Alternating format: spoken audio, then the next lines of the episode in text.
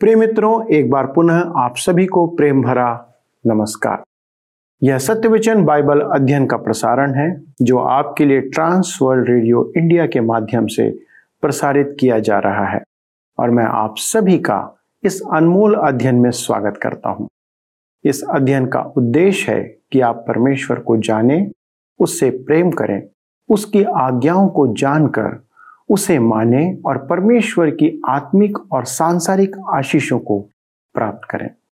परमेश्वर को जानने के लिए हमें उसके वचन को जो बाइबल में दिया गया है जानना होगा, क्योंकि यह हमारे सांसारिक और अनंत जीवन के लिए लिखा गया है। आप इसके द्वारा ही अपने पूरे भविष्य की अनंत योजना बना सकते हैं। दोस्तों, जैसा मैंने आपसे पहले कहा था कि आज से हम एक नई पुस्तक का अध्ययन आरंभ करेंगे।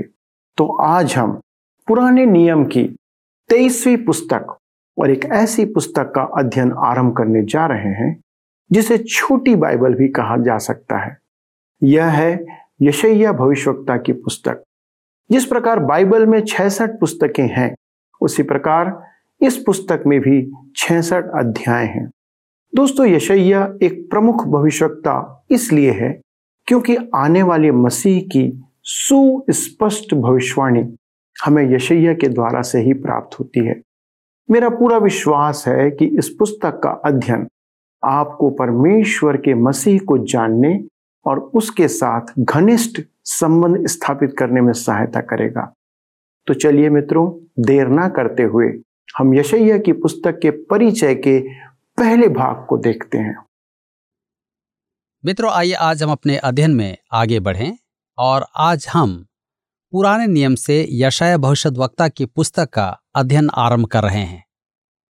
पुराने नियम में यशाय की पुस्तक से आरंभ करके पुराने नियम के अंत तक जो धर्मशास्त्र का भाग है, वह भविष्यवाणी का भाग कहलाता है।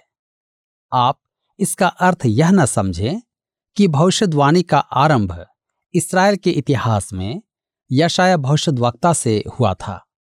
भविष्यवाणियाँ तो पंच ग्रंथ में भी हैं, जिनका लेखक मूसा था। यद्यपि भविष्यवाणियाँ इस भाग में सबसे अधिक हैं। भविष्य वक्ता भावी कहने वालों से कहीं अधिक थे। ये लोग परमेश्वर द्वारा बुलाए गए थे और उस युग में सेवा करते थे, जब न तो याजक और न ही राजा परमेश्वर के वचन के योग्य संदेशवाहक थे। भविष्यवाणियों की ये पुस्तकें, इतिहास, कविता और व्यवस्था का प्रकाशन भी हैं, परंतु इनका मुख्य संदेश भविष्यवाणी है।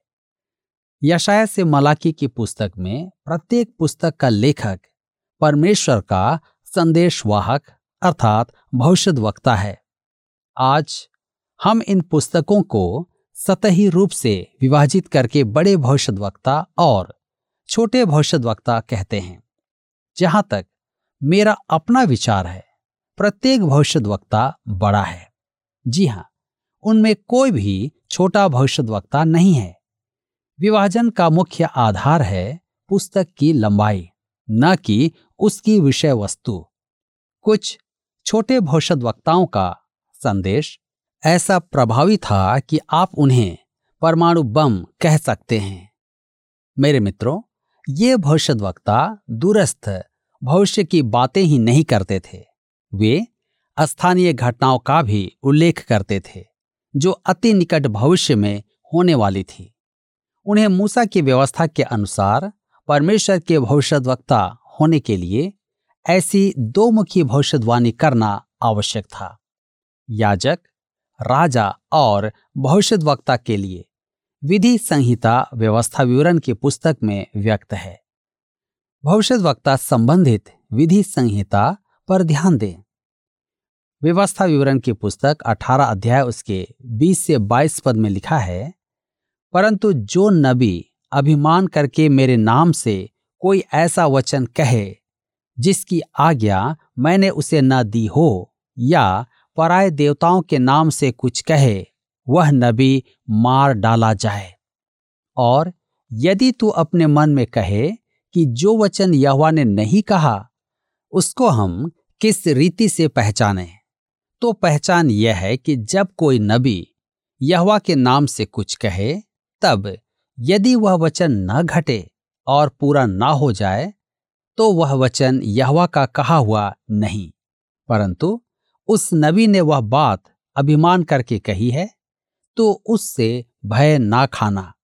यदि भविष्यवक्ता के वचनों के अनुसार घटनाएँ न घटे तो वह झूठा है और उसके साथ वैसा ही व्यवहार किया जाए।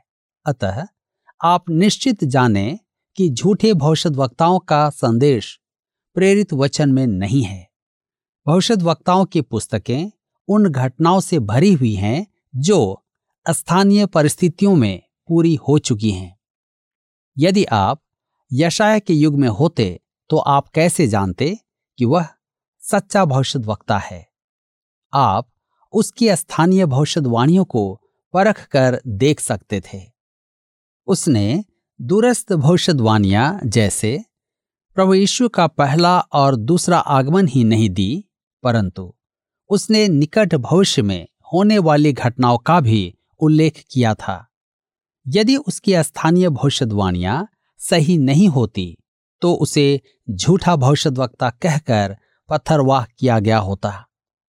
भविष्यवाणी की पुस्तकें स्थानीय भविष्यवाणियों से भरी हुई हैं, जो पूरी हो चुकी हैं।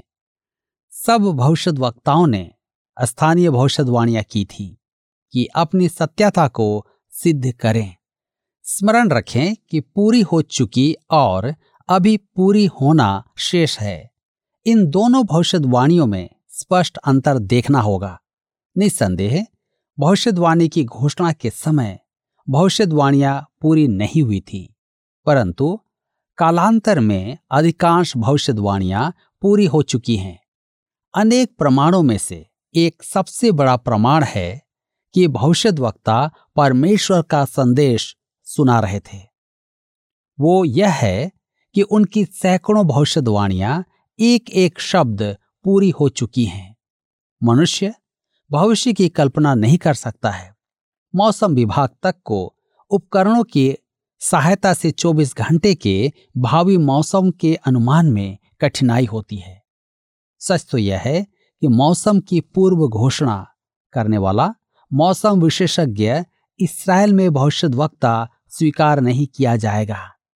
प्रायोगिक संभावना मनुष्य को निश्चित भविष्यवाणी नहीं करने देगी, क्योंकि प्रत्येक अनिश्चित बात उसकी यथार्थता को 50 प्रतिशत कम कर देगी। यदि सैकड़ों भविष्यवाणियाँ शब्दशः पूरी हो गई तो इसका अर्थ है कि भविष्यवक्ता सत्य निष्ठा एवं सत्य का खोजी रहा है। भविष्यवाणी का पूरा होना धर्मशास्त्र की समग्र प्रेरणा का अचूक प्रमाण है। मैं आपको उदाहरण देता हूँ। मैं यह भविष्यवाणी करता हूँ कि कल वर्षा होगी। मैं आधा सच और आधा गलत हो सकता हूँ। वर्षा होगी या नहीं होगी? अब मैं एक और कदम आगे बढ़ता हूँ और कहता हूँ कि सुबह 11 बजे वर्षा होगी। इससे मेरे सही होने की संभावना आधी और कम हो गई। परंतु मेरे पास अभी आधे की आधी संभावना है कि मैं सही हूँ। परंतु मैं यहीं नहीं रुक गया। मैं कहता हूँ कि 11 बजे वर्षा आरंभ होगी और तीन बजे रुक जाएगी। सही होने की मेरी संभावना घटकर अब आधे के आधे से साढ़े बारह प्रतिशत ही रह गई। अब यदि मैं इस प्रकार एक एक कदम बढ़कर तीन सौ भविष्यवाणियाँ करूँ तो मेरी भविष्यवाणियाँ कभी पूरी नहीं होंगी। मनुष्य के लिए तो यह असंभव है, परंतु परमेश्वर का आत्मा ही ऐसी जानकारी सही दे सकता है। मनुष्य तो कितनी बार सही नहीं हो सकता। ईश्वर के पहले आगमन की तीन सौ भविष्यवाणियाँ हैं, जिनका एक एक शब्द पूरा हो चुका है। अब, प्रश्न यह है कि परमेश्वर ने प्रभु यीशु के पृथ्वी पर आने की इतनी अधिक भविष्यवाणियाँ क्यों दी? इसका तार्किक और प्रत्यक्ष उत्तर है, प्रभु यीशु का पृथ्वी पर आना एक अत्यधिक महत्वपूर्ण घटना थी।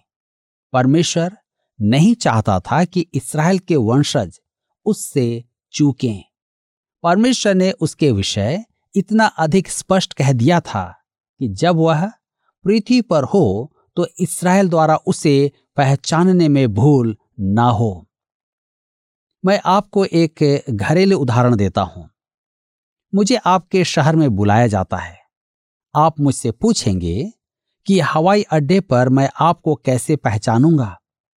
मैं आपको लिखकर बताऊँगा। मैं इतने बजे इस उड़ान संख्या से आ रहा हूँ। मैं हरे रंग के पेंट और नीले रंग की धारीदार कमीज पहने हुए होऊँगा। मेरी टाई का रंग पीला और कोट का रंग गुलाबी होगा, जिस पर आसमानी रंग का फूल लगा होगा। मेरा एक जूता काला और एक जूता भूरा होगा, तथा जुराब सफ़ेद होंगे। मेरे सिर पर टोपी होगी और हाथ में तोते का पिंजरा। दूसरे हाथ में मैं जंजीर से बंधा चीता लेकर चल रहा होऊँगा। अब क्या आप हवाई अड्डे पर मुझे खोज पाएँगे? 2023 वर्ष पूर्व, जब यीशु इस संसार में आया था, तब जिनके पास पुराना नियम था, वे गौशाले में उसकी प्रतीक्षा कर रहे होते, या उसके जन्म का सुसमाचार सुनने की प्रतीक्षा में होते। क्योंकि उनके पास परिपूर्ण जानकारी थी। जब ज्योतिषी आए थे, तब इसराइली कम से कम उनके पीछे पीछे आकर तो यीशु को देखते।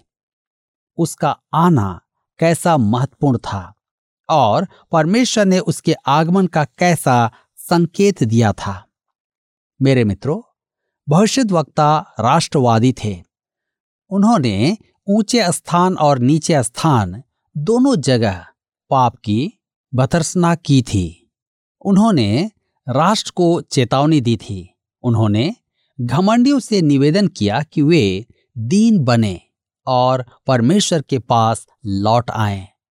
उनके संदेश में आग और आंसुओं का मिश्रण था। उसका संदेश दुख और विनाश का ही नहीं था, क्योंकि उन्होंने प्रभु का दिन और उसकी महिमा देखी थी।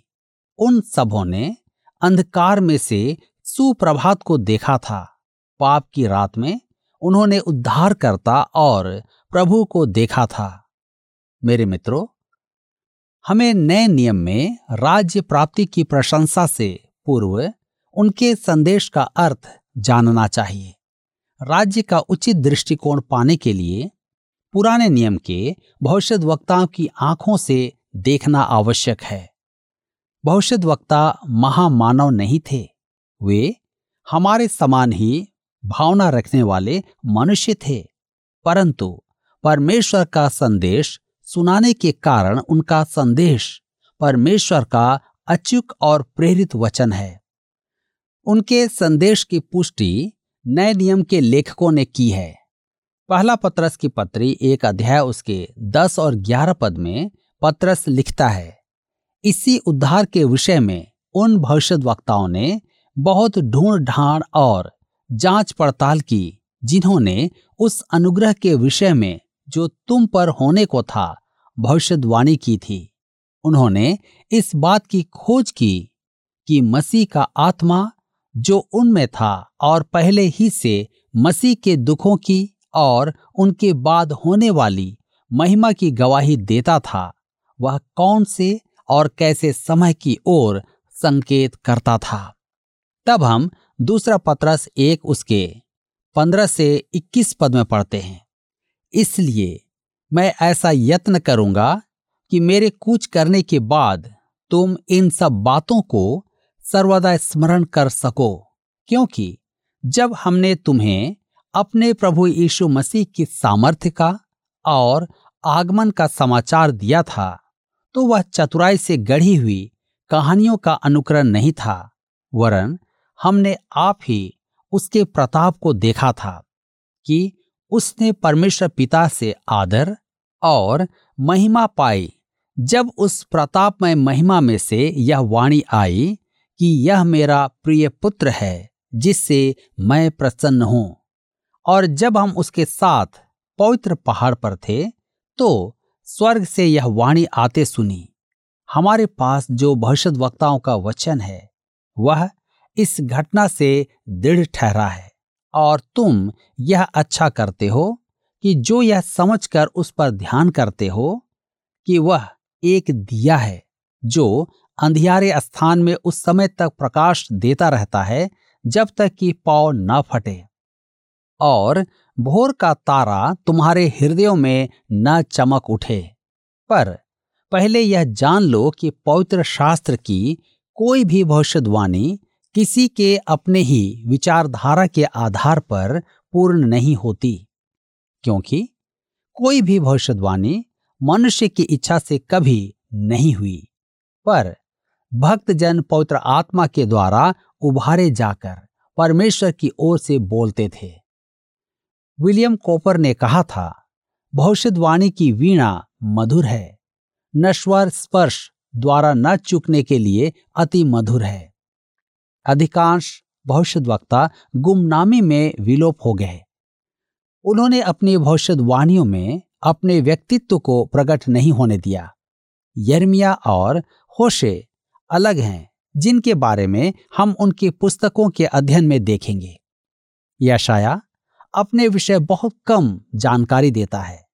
उसके जीवन और सेवा के यदा कदा ही संदर्भ हैं। यशाया की पुस्तक एक अध्याय उसके एक पद में वह अपने जीवन को दर्शाता है। उजिया योताम, आहाज और हिजकिया के राज्यकाल, ये सब यहूदा के राजा थे। यशाया छ में वह अपनी बुलाहट का उल्लेख करता है। यशाया का सेवा काल यहूदा का अनंत अंधकार का समय नहीं था। उजियाह और हिचकिया विवेकशील राजा थे, जिन्होंने यहवा का मुख खोजा था। परंतु उत्तर में अशुरों के संकट के कारण उनका राज्यकाल अंधकार में था। उत्तरी राज्य इसराइल बंधुआई में जा चुका था। यशाय की पुस्तक 36 अध्याय से लेकर उनतालीस अध्याय में यशाया की सेवा का ऐतिहासिक अध्ययन है। उस समय अशूरों की सेना ने यरूशलेम को घेर रखा था। इन व्यक्तिगत अंशों की अपेक्षा यशाया पाशर में ही रहता है, क्योंकि वह किसी और के आगमन की ओर संकेत करता है, जो इस जगत की ज्योति है। कुछ विचारकों का मानना है कि यशाया दाऊद के राजसी वंश से था, परंतु इसे सिद्ध नहीं किया जा सकता। अतः यह एक कल्पना ही है। इसी प्रकार कहा जाता है कि इब्रानियों की पत्री ग्यारह अध्याय उसके सैतीस पद में, आरे से काटा जाने वाला भविष्य वक्ता यशाया ही था। यह सच हो या न हो, मुक्त विचारकों ने उसे इस पुस्तक का लेखक होने से अवश्य काट कर अलग कर दिया है। उन्होंने एक भयानक कहानी बनाई है कि यशाया अनेक थे। उनके विचार में यह पुस्तक एक गुप्त लेखक द्वितीय यशाया द्वारा लिखी गई थी और फिर तृतीय यशाया के द्वारा। यह पुस्तक इस प्रकार के विभाजन के अनुकूल नहीं है, क्योंकि नया नियम पुस्तक के सब अंशों से संदर्भ देता है कि एक ही यशाया की चर्चा करता है। इतिहास भी एक ही यशाया का उल्लेख करता है, दो या तीन नहीं।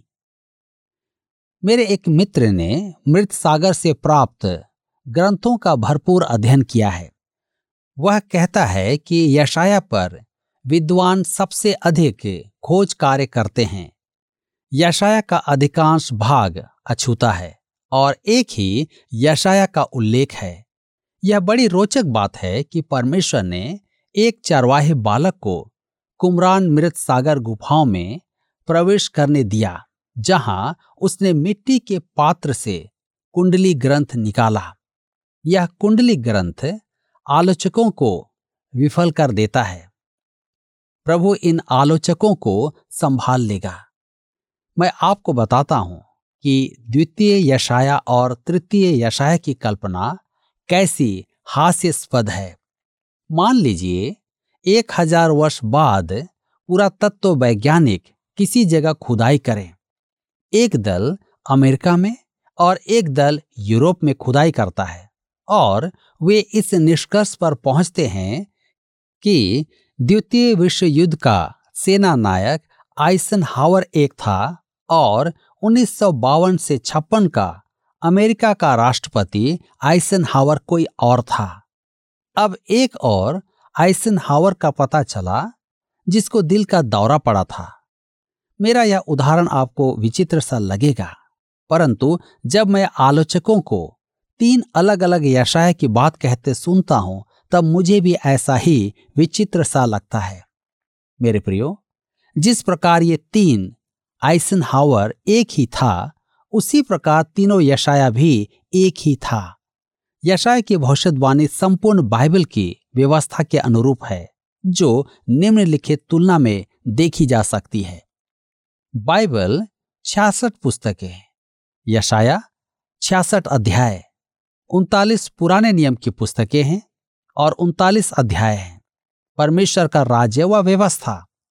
सत्ताईस पुस्तकें नया नियम में हैं। सत्ताईस अध्याय परमेश्वर का अनुग्रह और उद्धार है। नए नियम में यशाया के सीधे छियासठ संदर्भ हैं। कुछ ने तो यशाया से संबंधित पचासी संदर्भ और संकेत नए नियम में देखे हैं। नए नियम की 27 में से 20 पुस्तकों में यशाया के सीधे संदर्भ हैं।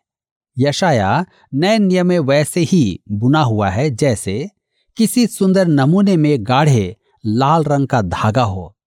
नए नियम में यशाया स्पष्ट और समझ में आने योग्य है। यशाया नए नियम की चट्टान में तराशा गया है, जिसका साधन पवित्र आत्मा है। नए नियम में मसीह यीशु के बारे में चर्चा करने वाले अंशों में यशाया ही विवरण एवं विस्तार हेतु संदर्भित किया गया है। अध्याय 36 से उनतालीस का ऐतिहासिक मध्य भाग भविष्यवाणी का ऊँचा स्तर त्याग कर इतिहास का विवरण देता है। यहाँ तक कि भाषा भी भिन्न हो गई है। यह भाग कविता की अपेक्षा गद्य का रूप है। अंतिम मुख्य भाग अध्याय 40 से 66 में कविता का रूप अपनाता है। परंतु प्रथम भाग में परमेश्वर का न्याय और धार्मिकता का राज्य है।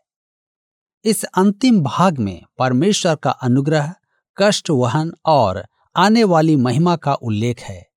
शांति दो, शांति। शैली को लय प्रदान करता है। मेरे प्रिय मित्रों, आज यहाँ पर यशाह के पुस्तक के परिचय का पहला भाग समाप्त होता है। अगले अध्ययन में हम इसके अगले भाग को देखेंगे। मुझे आशा है कि आप अवश्य ही आज के अध्ययन से आशीष प्राप्त किए हैं। दोस्तों, आपने आज सीखा कि कोई छोटा और बड़ा भविष्यता नहीं होता है। भविष्यता केवल परमेश्वर का भविष्यता होता है। पर यदि वह परमेश्वर की बातों को परमेश्वर से सुनकर लोगों पर प्रकट करे तो अच्छी बात है। पर यदि इसके विपरीत वह अपने मन से यह कहकर कि परमेश्वर ने ऐसा कहा है, कहने लगे तो वचन कहता है कि वह मार डाला जाएगा। क्या आप आज के संदर्भ में ऐसी बातों को देख सकते हैं।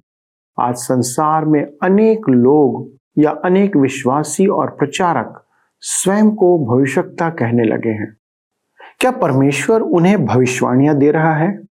या वे अपने मन ही से कुछ भी फालतू की बातें कहने का काम कर रहे हैं? दोस्तों, एक बात स्मरण रखें कि परमेश्वर को जितनी बातें हमारी शिक्षा के लिए देना था वह उसने पवित्र बाइबल में प्रदान कर दी है। इसलिए वचन में दूसरा तिमोथियस तीसरा अध्याय और सोलह और सत्रह पद में लिखा है कि संपूर्ण पवित्र शास्त्र परमेश्वर की प्रेरणा से रचा गया है और उपदेश और समझाने और सुधारने और धर्म की शिक्षा के लिए लाभदायक है, ताकि परमेश्वर का जन सिद्ध बने और हर एक भले काम के लिए तत्पर हो जाए। अब आप विचार कर सकते हैं कि या तो यह सही है या आज की भविष्यता सही है। दोस्तों, अंत के दिनों में ऐसे झूठे भविष्यताओं के आने के बारे में भी पहले ही से भविष्यवाणियाँ की जा चुकी हैं। आपको केवल सावधान रहने की आवश्यकता है।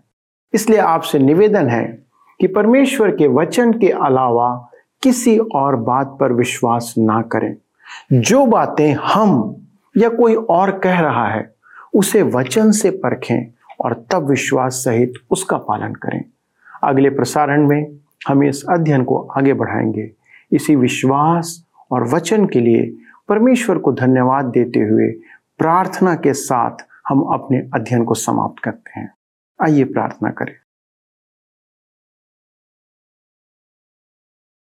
स्वर्गीय पिता परमेश्वर, हम धन्यवाद देते हैं कि आपने अपना पवित्र वचन हमारे हाथों में दिया है।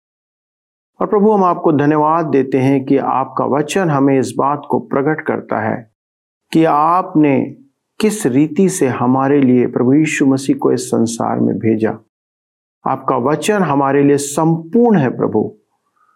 हमारी प्रार्थना है आज के दिन। होने दे पिता कि ये आपका वचन हमारे हृदय में अधिकाई से बसने पाए। और जो कुछ भी पिता, हम इसमें से पढ़ते और सुनते हैं, अनुग्रह करना कि हम उसे आपके वचन के आधार पर देखें और तब विश्वास करें। प्रभु, हमारी विशेष प्रार्थना है, जबकि आज संसार में अनेक ऐसे लोग हैं जो कि आपका स्थान लेना चाहते हैं, जो स्वयं को आपका भविष्यता प्रकट करना चाहते हैं, जो लोगों को झूठी बातों से बरगला रहे हैं। हमारी प्रार्थना है पिता, कि आप हमारे सारे दर्शकों को अपने वचन की समझ ज्ञान और बुद्धि प्रदान करें कि वे हर एक प्रचार किए गए वचन को समझें और आपके वचन के आधार पर उसे तौल कर उस पर विश्वास करें। प्रभु, आप ऐसा कर सकते हैं। इसलिए हम इस विनती को प्रभु यीशु क्रिस्ट के नाम से आपके सन्मुख रखते हैं और उसी के नाम से इस विनती को मांगते हैं। आमीन। दोस्तों, मुझे इस बात का इल्म है कि हमें से बहुत से लोग परमेश्वर के वचन को जब सुनते और पढ़ते हैं तो बहुत से प्रश्न उनके मन में उत्पन्न होते हैं। आपके पास यदि कोई प्रश्न है तो आप हमें इससे सूचित करके हमसे उसका उत्तर प्राप्त कर सकते हैं। हम आपकी सहायता करने में आनंदित होंगे। अगले प्रसारण में इस अध्ययन को आगे बढ़ाएँगे। तब तक परमेश्वर के वचन में दृढ़ होते चले जाइए। परमेश्वर आपको आशीष दे। आइए अब हम प्रश्नों को देखें। पिछले प्रश्न का उत्तर है ए, सत्य है। पौलुस प्रेरित, जो कुलुस्से की कलिसिया को यह पत्र लिखता है, वह स्वयं कभी कुलुस्से नहीं गया, यह कथन सत्य है। आज के अध्ययन पर आधारित प्रश्न है, एक भविष्यदक्ता की योग्यता और निष्ठा के सबूत का नियम, व्यवस्था विवरण के किस अध्याय में दिया गया है? ए, तीन, बी, तेरह, सी, आठ डी अठारह। मित्रों, इस प्रश्न का उत्तर हमें कल सुबह छह बजे से पहले विकल्प ए बी सी या डी के साथ, अपना नाम, पता, स्थान के साथ nine six five one four three three three nine seven पर एसएमएस या व्हाट्सएप करें। सभी विजेताओं को विशेष पुरस्कार प्रदान किए जाएँगे। धन्यवाद। क्या आपको यह कार्यक्रम पसंद आया? अभी हमें एक मिस कॉल करें। और आप अगले विजेता हो सकते हैं।